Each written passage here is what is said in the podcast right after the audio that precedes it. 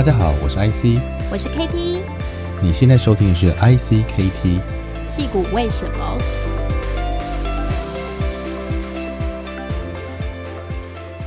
？Hello，大家好，我是 KT，大家好，我是 IC，欢迎收听戏骨为什么。那我们今天要来聊聊这个时讯哦，其实已经进入到呃哇第四季了哈，好快。那其实这个除了天气开始变冷，好像美国的景气跟全世界的经济也开始迈向了可能会衰退哈，甚至其实美国 GDP 在过去一二季对就已经衰退，好像第三季好像还好一点点，但是事实上呃很多的数据，包括这一年来通膨也没有停下来哈，所以我们。生活在戏谷或是在美国的听众，甚至台湾，应该也都有感受到，其实经济的不确定性越来越高。那我们今天就来跟大家聊聊我们看到的一些嗯状况，包括一些科技公司的动态，还有创投方式这些呃在戏谷看到的景象。对呀、因为最近真的。唉，我们的心就跟天气一样寒冷。应该已经很久没看盘了。哦，我已经盖牌至少盖两个月了吧？因为因为想说，其实好像也不用看，因为每天哎、欸，上个礼拜真的是一个大地震哎、欸，就是很多大、哦啊、难得看到 Google、Facebook 这个哇很大的跌幅。直接 Google 就是直降百分之十，有一天，然后那个。Meta 盘后直接大跌百分之十五以上，那那个 Amazon，Amazon 也是啊，这个长红股 Amazon 居然今年也是、嗯、哇跌了，应该二十趴以上了吧？嗯，其实你就觉得说哇，这个艰困的日子真的是来了。我们之前大家都一直说，呃，是有前兆啊，会可能会怎样，但现在不是可能，嗯、现在已经是被。我们回到我们去年底或今年初在聊的时候，对啊，我们就觉得这个市况一定是不好，但是。我个人觉得，其实还有一段路啊，这其实只是还还不到还不到中间呢，还是刚开始。因为如果你回去看那个两千年或两千零八年的时候，其实那个熊市是至少都是一年到一年半以上的，嗯。嗯，可能还不止。零八年那时候金融海啸是真的，嗯，呃、影响非常非常巨大，大概有三年的时间吧，感觉起来，嗯，对，那时候是金融体系直接 crash，然后，那是很大的一个事情，嗯，对，从金融开始垮，然后影响每个消费者，应该这样讲，嗯，因为大部分的人都握有房产嘛，然后或是很很高的比例。那在所以所以其实本质上非常多的经济学家或者是呃像我们创投也都会去讨论说，到底这次比较像两千还是两千零八？好，那其实我觉得两种因素都有啦，因为从从资本市场的呃的这个 Q E 第二次有点像零八年的状况哈，嗯，但是呢呃但是货币供给应该比较像是 Q E 后的。第一次的状况，但是 QE 后并没有真的泡沫化哈，就是其实在一六年那时候就在修正嘛，但是到一九年后面又遇到疫情，所以本来就我们在资本市场的观察是本来就觉得一九二零年会有一个修正，但是因为因为两千二零二零年一个一个再次的 QE 哈，为了纾困，所以其实这次的修正幅度会比当初再再大一点。那另外一个问题就是说。但如果从科技股啊狂涨，或者是这个所谓成长股的狂飙哈，那你相比于两千年的时候，有很像的部分啊，譬如说在两千年之前，一九九九年的时候，很多很多的这个投资机构拿到很多钱，然后开始狂砸。那两千年泡沫化的时候，那股票呃最夸张大概都是跌我跌了百分之九十九了哈。但是其实现在很多成长股从去年的高点到现在也都跌了八十 percent 以上哈。所以其实到底谷底到了没，应该是每个人都在问的问题。谷底呀，嗯嗯，最近有点深不见底的感觉，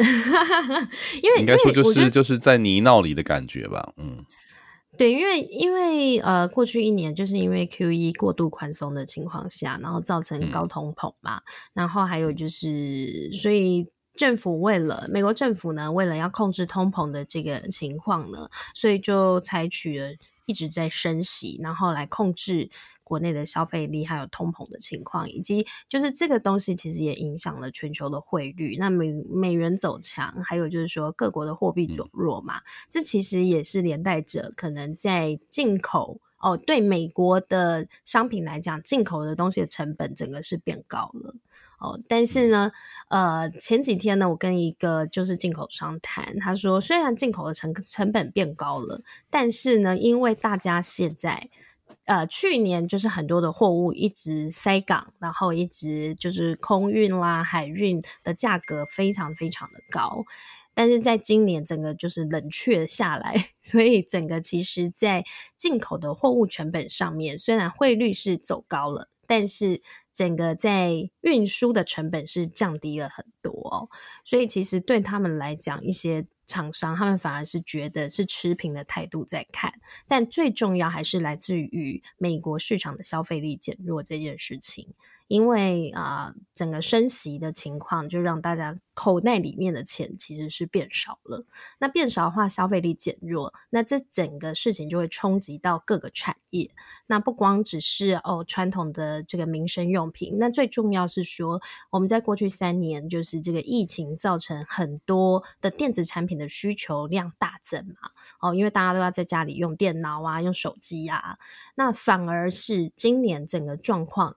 就是整个需求量大减的情况，就让整个科技业其实面临到一个很严峻需求的问题减少，那它供给就会高于需求，所以整个市场哦是这样，突然科技就冷却下来，然后造成呃可能有一些部分出现了一些之前过度呃膨胀，然后可能就变成是一些泡沫的现象开始出现，哦，这个是我目前现在的一些观察。那我不晓得艾心你觉得是这样吗？我觉得其实从科技，因为科技大概分消费者或是企业这两个支出了哈。消费者，那因为美国是一个比较扩张型消费的国家哦，很多这个信用贷款啊，那不管买车买房，甚至很多人在信用卡哈都多多少少会用到一些利率的这些方案。所以当联准会连续这几个季度升息下来，其实一定会影响消费哦。那甚至也有人说过这个呃。这个利息哈升一趴哈，然后就会造成美国可能呃每个家庭可能少了一台这个家用电脑的这个采购预算哈。那所以就是你的贷款啊，那 当然他看你是固定固定利率或者浮动利率的这些方案，但是嗯，因为像买车买房是一个，尤其像这个疫情打开之后，那开始大家又会为了外出哈，所以。呃，买车的需求又出现了哈，那但是二手车从去年哈，嗯、就是也不过才仅仅一年的时间。如果现在回想去年啊，现在是二零二二年嘛，二零二一年的十月跟二零二零年的十月真的是三种完全不一样的状况啊。在二零二零年十月的时候，嗯、那时候看到疫苗快要出来哈，大家开始充满期待，所以从二零二呃二零二零年的十月到二零二一年的十月，基本上是一个整个科技业因为这个。嗯，这个所有人都在线上，那一年都还在线上的情况下，啊，就像刚才 Kelly 所说的哈，啊，个人或企业有非常大量的这些电子的视听哈，甚至娱乐，还有这个会议啊，然后教育啊相关的这种器材的支出。反过来说，最惨的当然是实体业哈，就是零售、观光、旅游这些哈。那这些理论上在今年哈，那等于说我们是去年七月、十月开始已经进入比较正常的状况。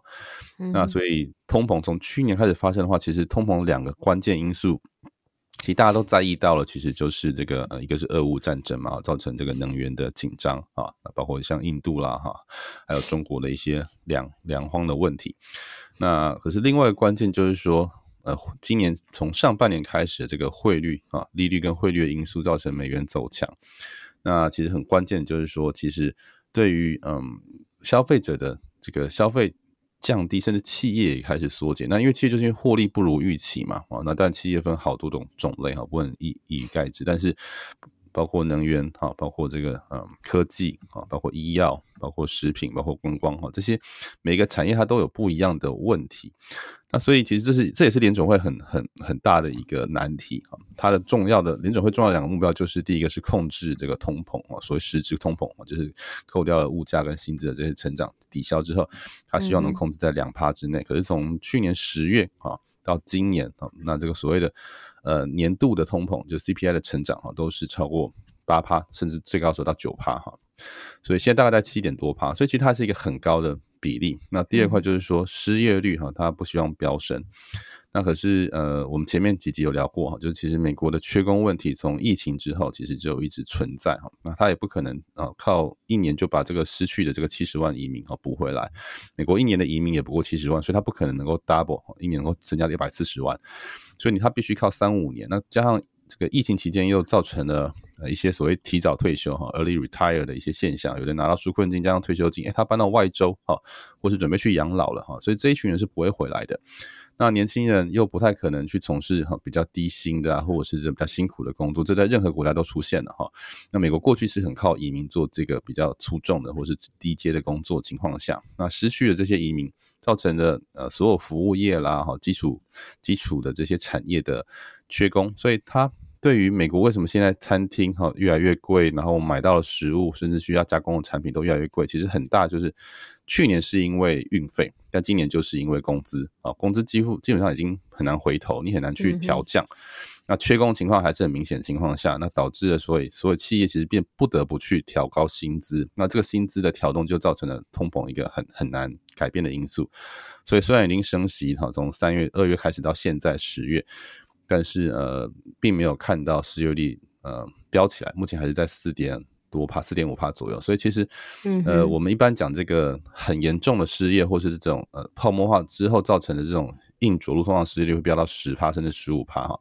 但是呃，其实不同产业有不同的裁员的可能性啊，所以我们先聊到这个总体经济值，等下会开始聊不同的科技业，或者是我们看到投资业的一些状况。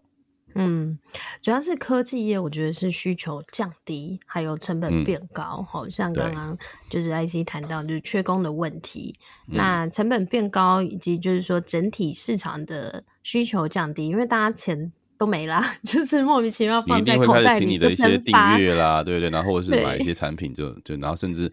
就是因为你通膨就先蒸发，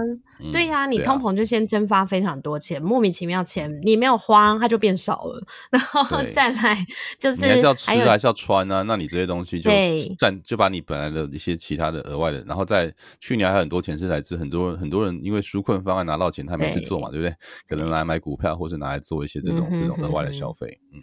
是啊，所以呃。比如说以市场好，现在几个龙头，我们来看他们的销售量好了。嗯、那像 Apple 在 iPhone 去年的销售量其实是有百分之四十的涨幅嘛，如果它预期今年可能只剩百分之七哦。所以中国市场又紧缩的非常严重啊，中国是一个很很大量的一个，今年中国因为这个。嗯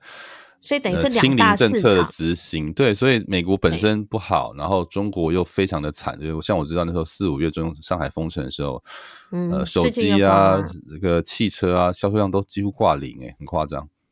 没办法，就是对啊，不能外出，怎么买东西啊？但但是你知道，中国这个是因为政治力，他去做了蛮多他的政策，嗯哦啊、所以我们也很难预测他，因为他不是一个开放市场经济，所以我觉得这个部分是很难去预测他。他接下来还有这个这个对啊，郑州厂的停工的问题啊，嗯、这些对对，对，然后还有嗯，你有看到富士康嘛？对，对，对，就是大量的这个逃走。对，嗯，就是场内大爆疫情这样子哦，嗯、所以我觉得目前现在中国的市场，其实我觉得还是蛮难以预测的，因为它可能目前，比如说好，美国是一个政策出台，或它光是维持继续清零就已经非常的困苦了。对，然后还有就是美国疫情其实虽然是走到后面，但是也因为疫情之苦哦，造成了很高的这个通膨，以及就是整个人力缺少的状况。哦。还有、嗯、还有过去可能因为两三年是过度的 QE，以及整个市场你会有一种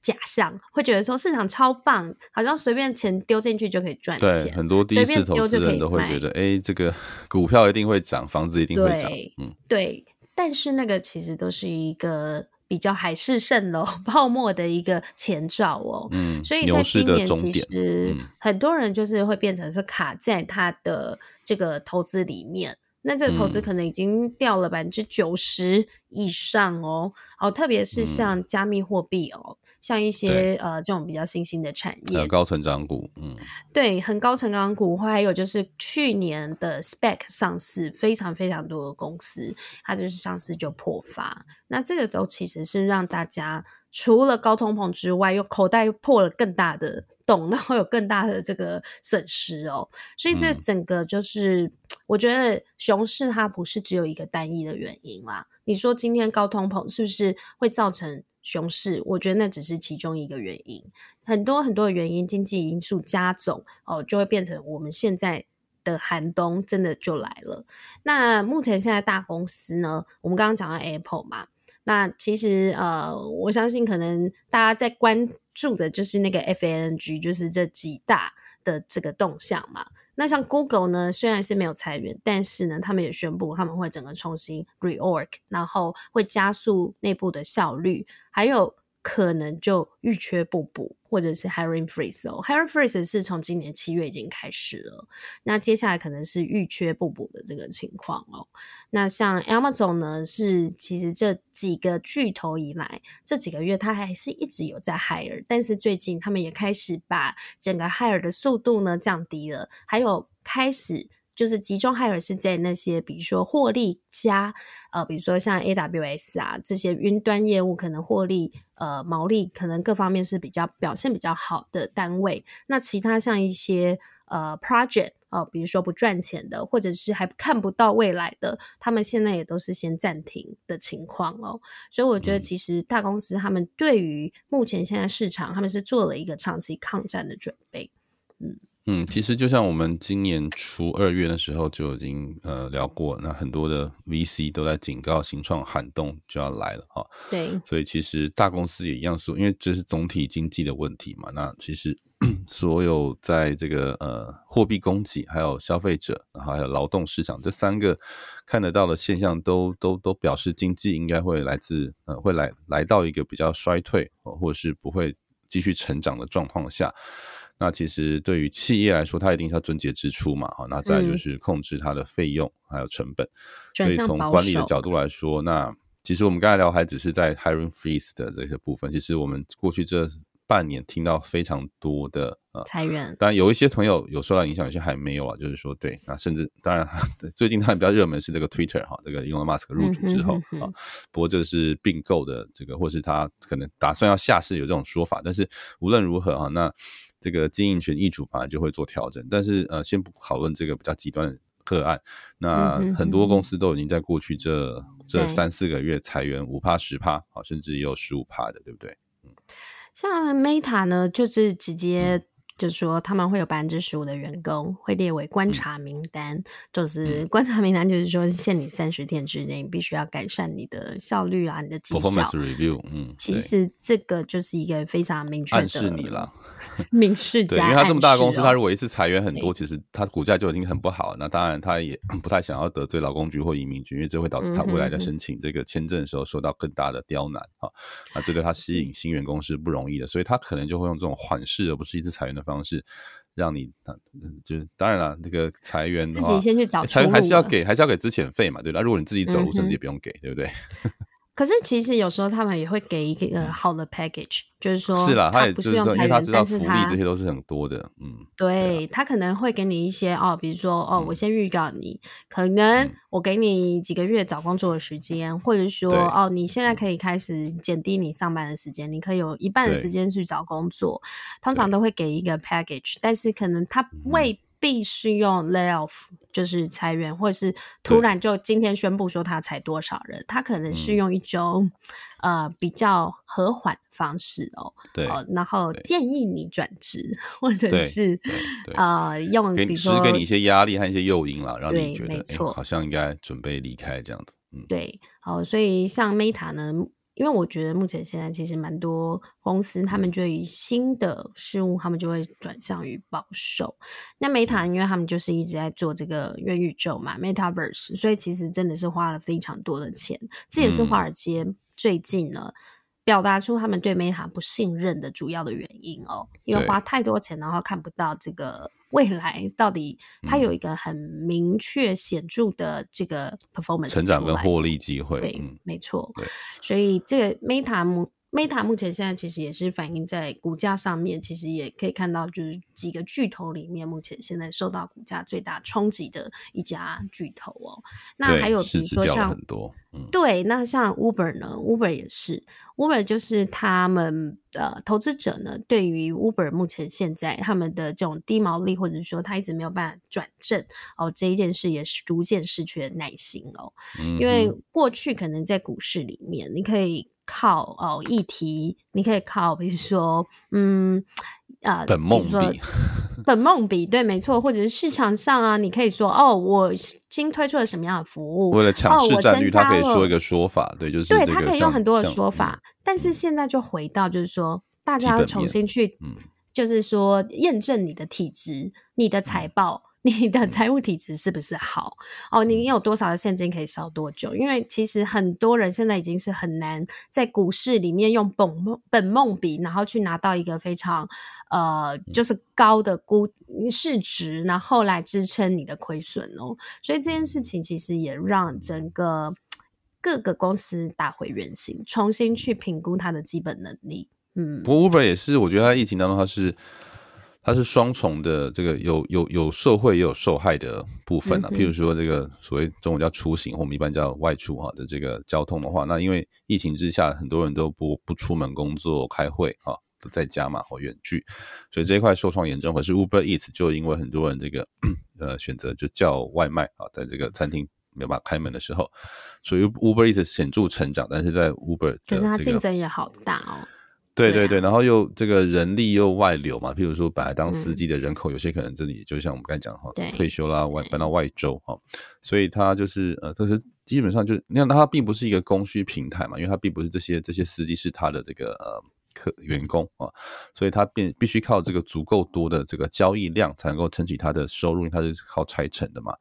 所以它整个的营收状况来说的话，那其实 Uber Eats 在这个疫情重开之后就会掉下来嘛，哈，就是大家没有这么多，就是大家自喜欢去餐厅用餐了，就不会去叫外卖到家里。可是这个恢复上班跟开会的情况，哦，又没有，所以它变成说，在疫情开放之后，他他没有想到太多的优惠，哦，但只是应该说优势，但是呃，那个缺点又继续被放大。所以当然了，那 Uber 也经过这个呃经营层的。管呃调整啊，那过去创办人离开之后，那其实他现在的体制哈，就是比较财务的这个或营运面的人来接手之下，呃，不能说没有在进展，可是我觉得他一直也是被认为高所谓高成长的这种这种呃企业哈，所以呃，我觉得现在就是从去年到今年，我觉得就是基本上反映了整个呃资本市场对于所谓我们这个本益比也好，或者是 PS 的修正啊，其实这是才是关键。嗯哼哼哼，就是就是回到。巴菲特他说的 基本价值股，嗯、就是说之前那种这种啊、呃，就是叫做我我们之前每次都说木头姐姐嘛，他之前他投资的全部都是那种破坏式的创新，好、嗯，就是说他投资的是五年、十年的未来，但是他比较不看基本价值，所以常常就会有这个 overvaluation 的这个状况，嗯、或是高估于市场的价值这个。这个很多的公司会有这样的状况出现，嗯嗯、那这时候其实就回到就是巴菲巴菲特的基本价值蓝筹股这一块上面哦，所以最近其实还是可以看到一些公司呢，它虽然呃不是高成长，但还是相对就是比较稳定。但是其实我觉得整个科技业啊，就是因为还是回到。成本变高，然后需求量大减这件事情哦，嗯、其实也导致，比如说像晶片产业啊，比如说像 NVIDIA，、嗯、其实也是受创颇重啊。对啊，对，因为这个就是回到说，嗯、呃，在前面两年的时候，大家都非常看好 machine learning、AI 还有 robotics 啊对，现在还是很大的需求存在，但就是那个量还有这个价格，那还有竞争啊，这几个因素会决定大家对这个。你就像 Google 啦，呃呃 Uber 啦，或者是这个 Apple，那 Nvidia 都是龙头哦，都是该产业龙头。但是广告就是一个很大的缩减嘛，因为广告来自各行各业，所以凡是用广告当营收为主的，所以 Meta 很惨，对？首当其冲啊，冲 Snapchat，嗯，对，Snap，然后然后电商对 Spotify 啊，呃不是 Shopify，对，那这些都是很很受创严重的，可是。呃，可是卖硬体的，那 Apple 就就还撑住啊。那 Apple 就相对来说，它的它的，因为这个嗯，还是有新产品上线，然后加上说它像今年的呃 Apple Watch Ultra 啊，或者是新的这些呃 iPhone 十四哈，还是会造成换机潮。那所以嗯，可是 NVIDIA 它的它的用户比较是企业端，然后它比较，当然消费者还是有这个显示卡需求，可是它现在主要是拿来做 AI 或者 Edge Computing 的。那这两块的需求是 mining 了。哦，对啊，对啊，mining chip 最近是真的状况非常哦，那一定是变不好，对啊，当对，所以这个就是呃，现现在我们不管身为这个一般的消，就是所谓的散户了哈，投资人，我们并不是法人啊，那你去看这些公司的财报，你就变得要跟过去相比，那或是身为一个员工或消费者，我们每个人都有很多身份哈。去看待大企业或是新创公司的时候，其实我觉得呃，怎么去找到自己一个可以看的角度，这蛮重要。那我觉得，因为像台湾的听众们啊，又比较不是真的像我们哈，还生活在美国，有比较多的讯息，所以变说在投资美股的时候，我觉得会比过去更需要耐性跟小心一点。嗯，还有就是中国市场的不确定性哦。对，那嗯，还有比如其实也造成台湾的一些，我最近跟一个生技的投资人啊聊过。嗯他就觉得，他个人啊，当然这是他个人的看法。他就觉得，其实台股跟美股可能再过来两年会脱钩，因为台股过去三五年基本上是跟着美股嘛，因为我们非常多的这个重大的公司哈，半导体啦，还有这个制造业都是跟着美国市场。可是他觉得，像尤其像生技哈，他最近的台湾生技的这些呃公司的股价，其实反映的是投资人对于台湾地缘风险的一个一个呃评估啦，就是说，嗯，不管会不会打起来哈。会不会？我个人觉得是不会真的打起来，但是就是说一定会有一些恐吓啦，一些一些动作啊，盘旋啦，或者是打离岛这种可能性哈。所以这个会导致于台湾资本市场跟这个呃，跟跟全球市场的一些嗯呃分离啦。那其实就像日本，虽然说它也是一个很大的市场，可是它毕竟跟全球的资本市场没有这么强的连接啊。那它的这个产业哈也是以日本本土为主。那台湾当然就是非常看产业啦啊。如果说是电子业啊，制造业、半导体啊、封装这些，可能都还是跟着全球的这个景气在走啊。但是，呃，目前也看到制造业都很多在从中国哈这个分散嘛，比如说到印度啦，或是到中南美洲，甚至北美都有制造的基地。我们现在听到非常多电子业都在做这样的布局，制造业也是。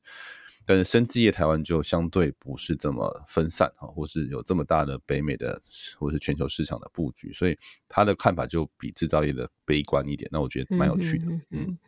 嗯。可是台湾的生技业一向好像也就是比较是 focus 在国。台湾境内是有啊，这两年比较比较多这个好消息嘛，对不对？像对对对对对像我们知道几个不错的公司都有一些授权的，耀华啦、合一啦这些哈，嗯哼，那股价也都创新高啊，市值都是。但是我我觉得这两年是好事，嗯、就是说台湾的生技产业开始走上国际。那我们过去。觉得说走上国际的方法是哦，我要自己是全球化，我要自己去扩点，我要自己做什么事。但是我觉得现在其实，呃，从合一的这个授权案开始，你一定是合作，对，你一定是找大厂合作。我我觉得他们做一个非常好的事，就是说他们可能在三期的时候啊，啊就是等于是在还没拿到药证之前，他们已经开始就是 license 他们的技术还有专利，然后可能是跟。国外可能这个领域的龙头最大的药厂合作，那等于是国外他们控有通路嘛，还有知名度。那这个合一他们控有技术哦，所以我觉得其实这样子的合作方式对台湾是好的哦。对啊，非常多欧洲或是像以色列的公司都是采用这种策略啊。对，因为其实我觉得小国你要做全球的大市场，除非你有一个非常丰沛的通路资源，还有品牌的资源，就那个投注的。尤其医药这个行业非常的水非常的深啊，对啊，你要进到医疗保险体系，对，那个人跟资金，你还有保险，所以你必须要搭建在原来它已经呃搭建好的，比如说这个 sales 的市场，它的整个通路啊，保险的体系呀，还有医疗啊，跟医院啊，跟医生，我觉得这个全部都是要。我我对我我觉得是要站在巨人的肩膀上，你才有办法前进的，这个是没有办法的事，因为那个规模实在是差太多了。但是我觉得台湾在过去几年，其实我觉得生技业开始走向一个全球化，我觉得这是一个非常好的事情。我们也看到，就是说，嗯、呃，目前现在，因为你已经开始走全球化，你有更多的钱，你反而是反过来去投资国内自己的，比如说生技的新创。或者是呃，从回到学校去投资更多的，比如说有技术根源的这些教授，或者是 lab，我我觉得反而是对于国内生技人才的孕育，我觉得是非常好的事情。嗯嗯，对啊，对那那生技业比较特殊的一个状况，就是它的获利都会比较晚发生哈，因为尤其像在做临床试验的时候，它就是不能够上市嘛，一直到做完临床试验三期获得准证啊，那、嗯、甚至要取得保险码啊，才会开始正式进入医疗体系。所以呃，生技是格外需要这个创投业的投资的哈。嗯，所以我们也可以聊聊，在整个资本市场和创投，其实这半年或是三季下，其实也可以看到很多明显的衰退了。我们在去年底和今年初就聊过，去年是美国创投拿非常多钱的一年哈。那今年其实创投拿到的钱还是不少，但是很明显是往中大型的基金。啊，嗯，就是说，呃，我最近看到这个 NVCA 的统计哈，美国的创投工会还有这个 PitchBook 啦这些哈，其实看得到说，虽然说整体的创投在对新创投资的金额哈，包括在早期啊、中资哈到这个中晚期，其实呃件数跟规模都在下降，但有趣的事情是，呃，超过一亿美元的大型基金哈。呃，或中型基金的募资的金额，哎，居然去今年还比去年还在成长啊！所以就是我觉得这个创投的 M 型化也很明显啊，嗯、就是说我们前前几也在聊这个像，像像这个 Andreessen Holloway 哈，对 S 六 Z，那他还是得到很多这个投资人的支持哈，或者是大家呃一些 LP 哈，到去年啊，因为出场很多嘛哈，所以还有手上很多的现金啊，所以其实呃，但是他他就会相对选择。就 LP 也会变保守，他就会去去去投那个他觉得最最最稳健的几个大的 VC 哈，所以变成说中小型的呃一亿美金以下的基金就变得比较难募集，那就通常就是就是呃刚出来啊募资的，或者说这个呃就是维持比较早期投资的、嗯、的创投，或是也可以看到一些基金互相整并。嗯就可以看到说哦、嗯，可能两家基金或者三家基金，他们开始做合并的动作、嗯。对啊，去年就是大家出出来自己募资的状况，那今年是哎、嗯，呃，市况不好，大家再合作一下吧。对，就可能比如说哦，A 基金和 B 基金，他们就、嗯、呃，就是推出了 A 加 B，可能、就是、或是就 GP GP GP merge 了，然后可能一起共管，因为你这样管理费才够用嘛。他们可能还是各自独立，但是就变成说两个基金他们在看项目的时候，嗯、或者是说他们 LP 他们就采取一些策略合作的方式啦，对，对或者 Co GP 啦这种方式，Co LP 的方式，对，对，所以这个事情是呃，就是除了新创在开始遇到呃，对我们去年讲到今今年初讲到这个寒冬哈，资本寒冬哈，这这个才刚开始哦、嗯，现在才是我觉得才正要开始寒冬哈，那。创投其实也是一样哈，在严阵以待哈。那我们刚才讲到像投资的金额跟件数哈，那另外就是说呃，投资的阶段也很明显的往早期移动哈，就是说在 C stage 的案子，甚至估值还继续成长啊。所以就是说，其实新创公司如果你的表现良好，或是之前有过创业记录或者是出场记录的创业者，依然可以在这个时候拿到钱。但反过来说，就是就我觉得条件变严苛了，就是所以大家愿意把。把资源留给比较有记录的人，不管是创投或创业者都一样。对，但如果你是刚出来，嗯、所以就是说，这时候其实对于工程师来说蛮挑战的啊。一来是你可能会遇到裁员的问题啊，或者是风险啊，那你就算留下来，不知道会不会会不会有下一次。那第二是说，你出去创业，这时候除非你创过业哈，或是你之前创业有不错的成绩，否则你也不容易拿到钱。所以这个时间就相对于一年前来看，或是一年半、两年前来看的话，那这个是真的是差异很大很大的反转。嗯，因为就是还是回到，就是说，因为我我今年年初的时候就跟一个新国的创投的 GP 聊天，那他又说他们现在在做的就是他们把他们投资的 portfolio 做分类。分成可以救和不能救的，嗯、不能救就是让他们自立自强，然 后能救的话，他们。就是把他们的呃，比如说资源，不管是资金或者是他们可以投注的一些产业的资源或人才资源，然后就会重点放在他们觉得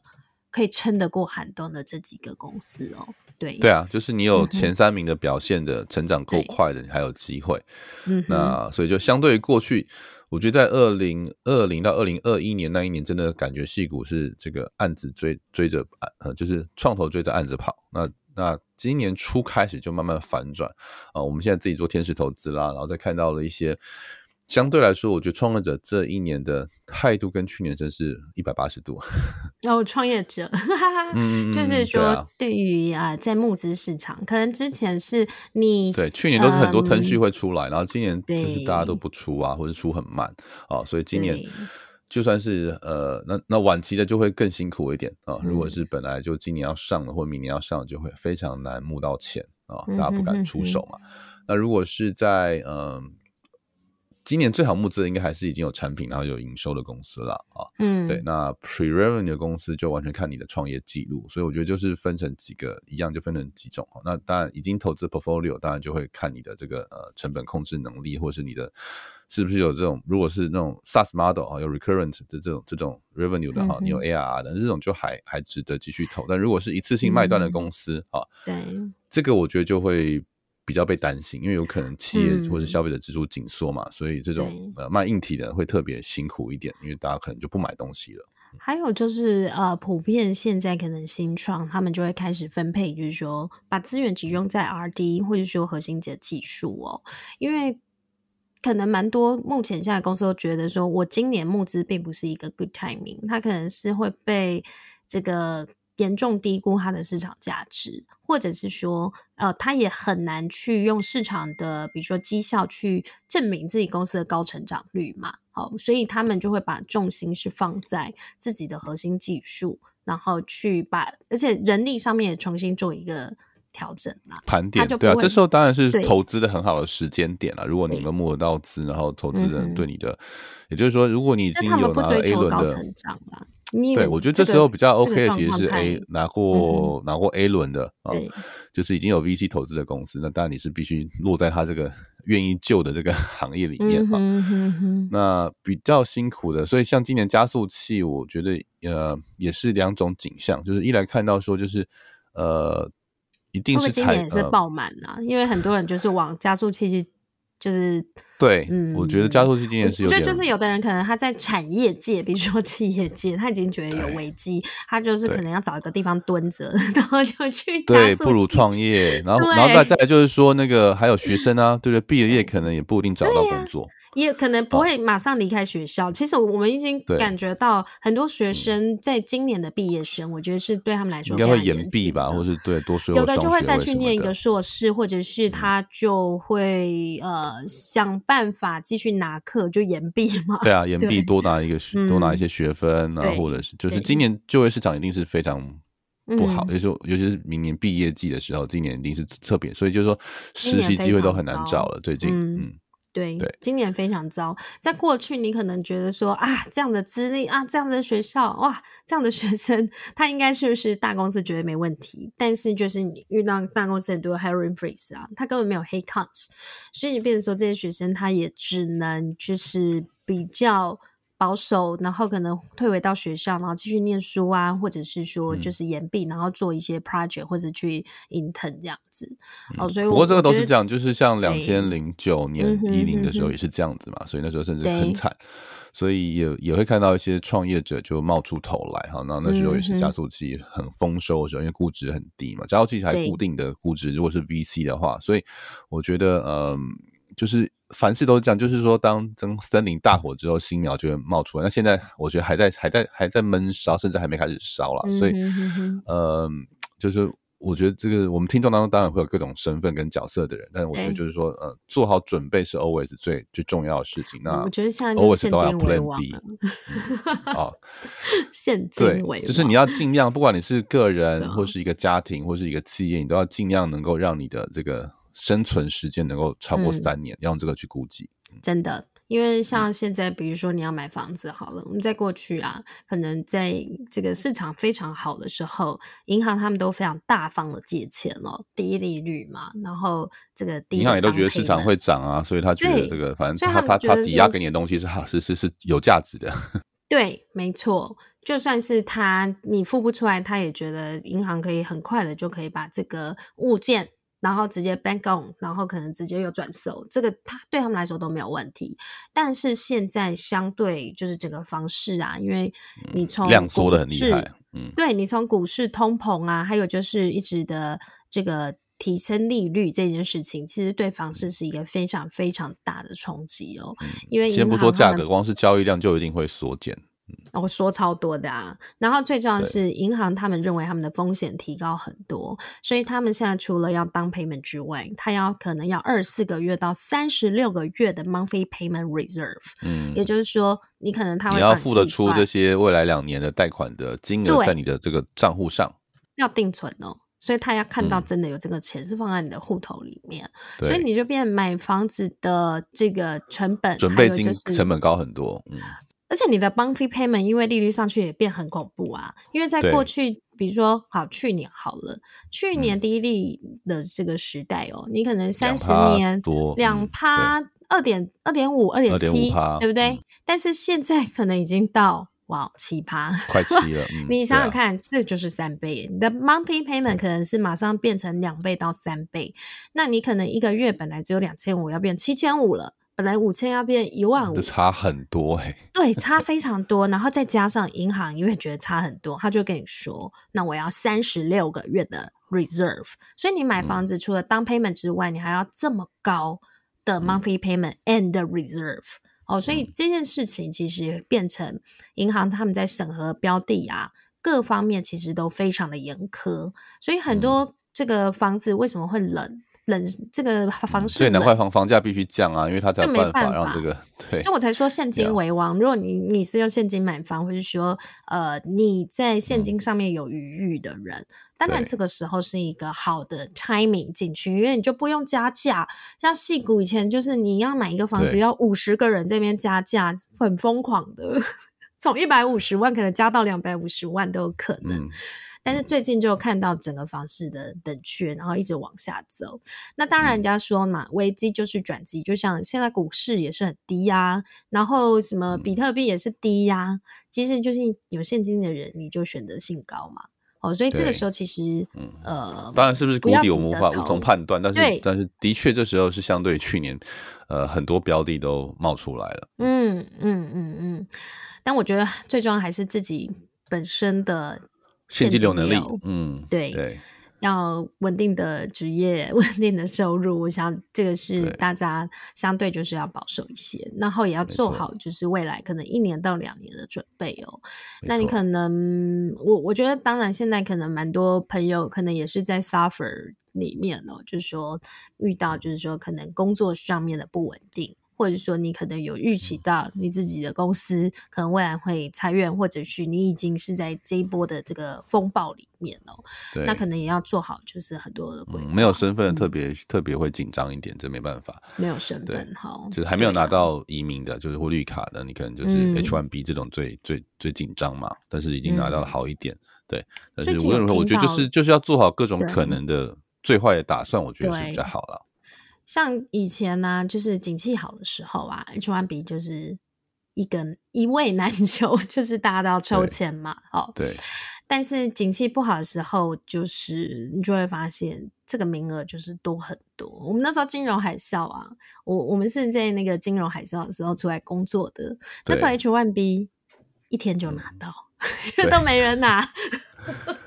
非常，所以你就知道那时候整个。市场的状况是非常严苛的。那最近其实我不晓得说整个美国在就业市场的状况，可能这个我们还是要再看一下，就是因为因素变得很多了。当年还有那个呃，就是呃那时候中国跟美国的关系都还是不错的时候嘛，零八零九啊，那中国基本上是在零八年之前经过了很很大的这个成长啊，然后。嗯像我们看过美国呃中国留学生的数字，就是一路十五万一直冲到了四十万啊，现在大概三十万左右，就这三年掉很多。是那那还是有一个名额存在。那当然中国现在各种各样的管制和这个、嗯、限制哈，所以其实呃不管是主动从美国离开或从中国来美国不容易哈。那当然也也造成印度啦或台湾的一些机会啊。所以我觉得其实危机就是转机，这没有错哈。所以我觉得嗯。嗯最近有很多朋友在跟我们呃聊说，哎，到底应不应该留在亚洲，或者台湾，或是在哪些地方哈？那就是不同的人生阶段，有的在在选择或者考量，那或者是在美国的，要不要准备啊回去台湾啊？其实都都有这方面的考虑。那我觉得还是回到你所在的产业，还有呃你自己的呃长期的规划。那我觉得其实不管是在台湾、在美国哈，在其他国家啊，我们的听众其实遍遍布很多地方啊，其实都会有。呃稳定跟这个呃机会的两种选择。那我觉得这个时候其实就是嗯，可能稳定要多于机会多一点点哈、嗯，保守一些，保守一些。但是但是看到好的投资的机会，那还是要谨慎的评估，然后然后试着去衡量自己的现金流。嗯哼哼哼，好哦。所以今天跟大家就是呃分享了很多啊，我们最近对于整个矽谷的景气观察哦、嗯，准备要过冬了，哎，心寒。对啊，希望说，嗯，这个寒冬赶快过吧，哦，让我们大家可以舒服一点。嗯、要不然每天这样子，其实提心吊胆的。我现在是已经不看股市了啦，还有那个，但是还是有很多其他的数字会冲击，而且光是每天上街买东西、吃东西，都会觉得啊，这什么价格？没错，所以就吃少一点，可以变比较瘦。没错。荷包瘦了，身材光是小费都涨很多，因为你也你也不好意思不给啊。那餐厅就是真的辛苦啊，对不对？以前都是十八十五，现在都是十八二十起跳啊。哦不，最近餐厅你知道吗？啊、多了很多百分之五的，叫做那个。就是他会再 overcharge 一些东西啊，对。百分之五哦，他是先帮你加百分之五，甚至有的餐厅直接是先帮你扣百分之二十的小费了。对啊，对啊，对啊。其实这个就是因为这个。因为他们也不好意思，就就菜价涨很多嘛，那个那个那个，所以他只好在其他名。可是我觉得就是这个 共体时间啊，我们也不好意思说。但是还是要大家多多消费哈，因为整个市场上的需要靠消费来支撑的，没错。嗯、好哦，那我们今天就先到这边。那希望说之后我们有机会再跟大家多聊聊，就是戏骨最新的状况，或是情况有好转，嗯、我们会来跟大家第一时间分享。哦耶，我希望 可以赶快。好，那就先这样子喽。好，感谢大家的收听。如果还有任何问题想要讨论，都欢迎到戏骨为什么的 Facebook 粉丝页还有社团留言哦。也请大家多多按赞，分享给身边的亲朋好友。我们在 Apple Podcast、Spotify、Google Podcast 和 KK Bus 也都上线了，你也可以在这些平台找到矽谷为什么。再次感谢国发会 Startup Island Taiwan 和数位时代 Meet 创业小记的独家赞助。我们下次再见喽，拜拜，拜拜。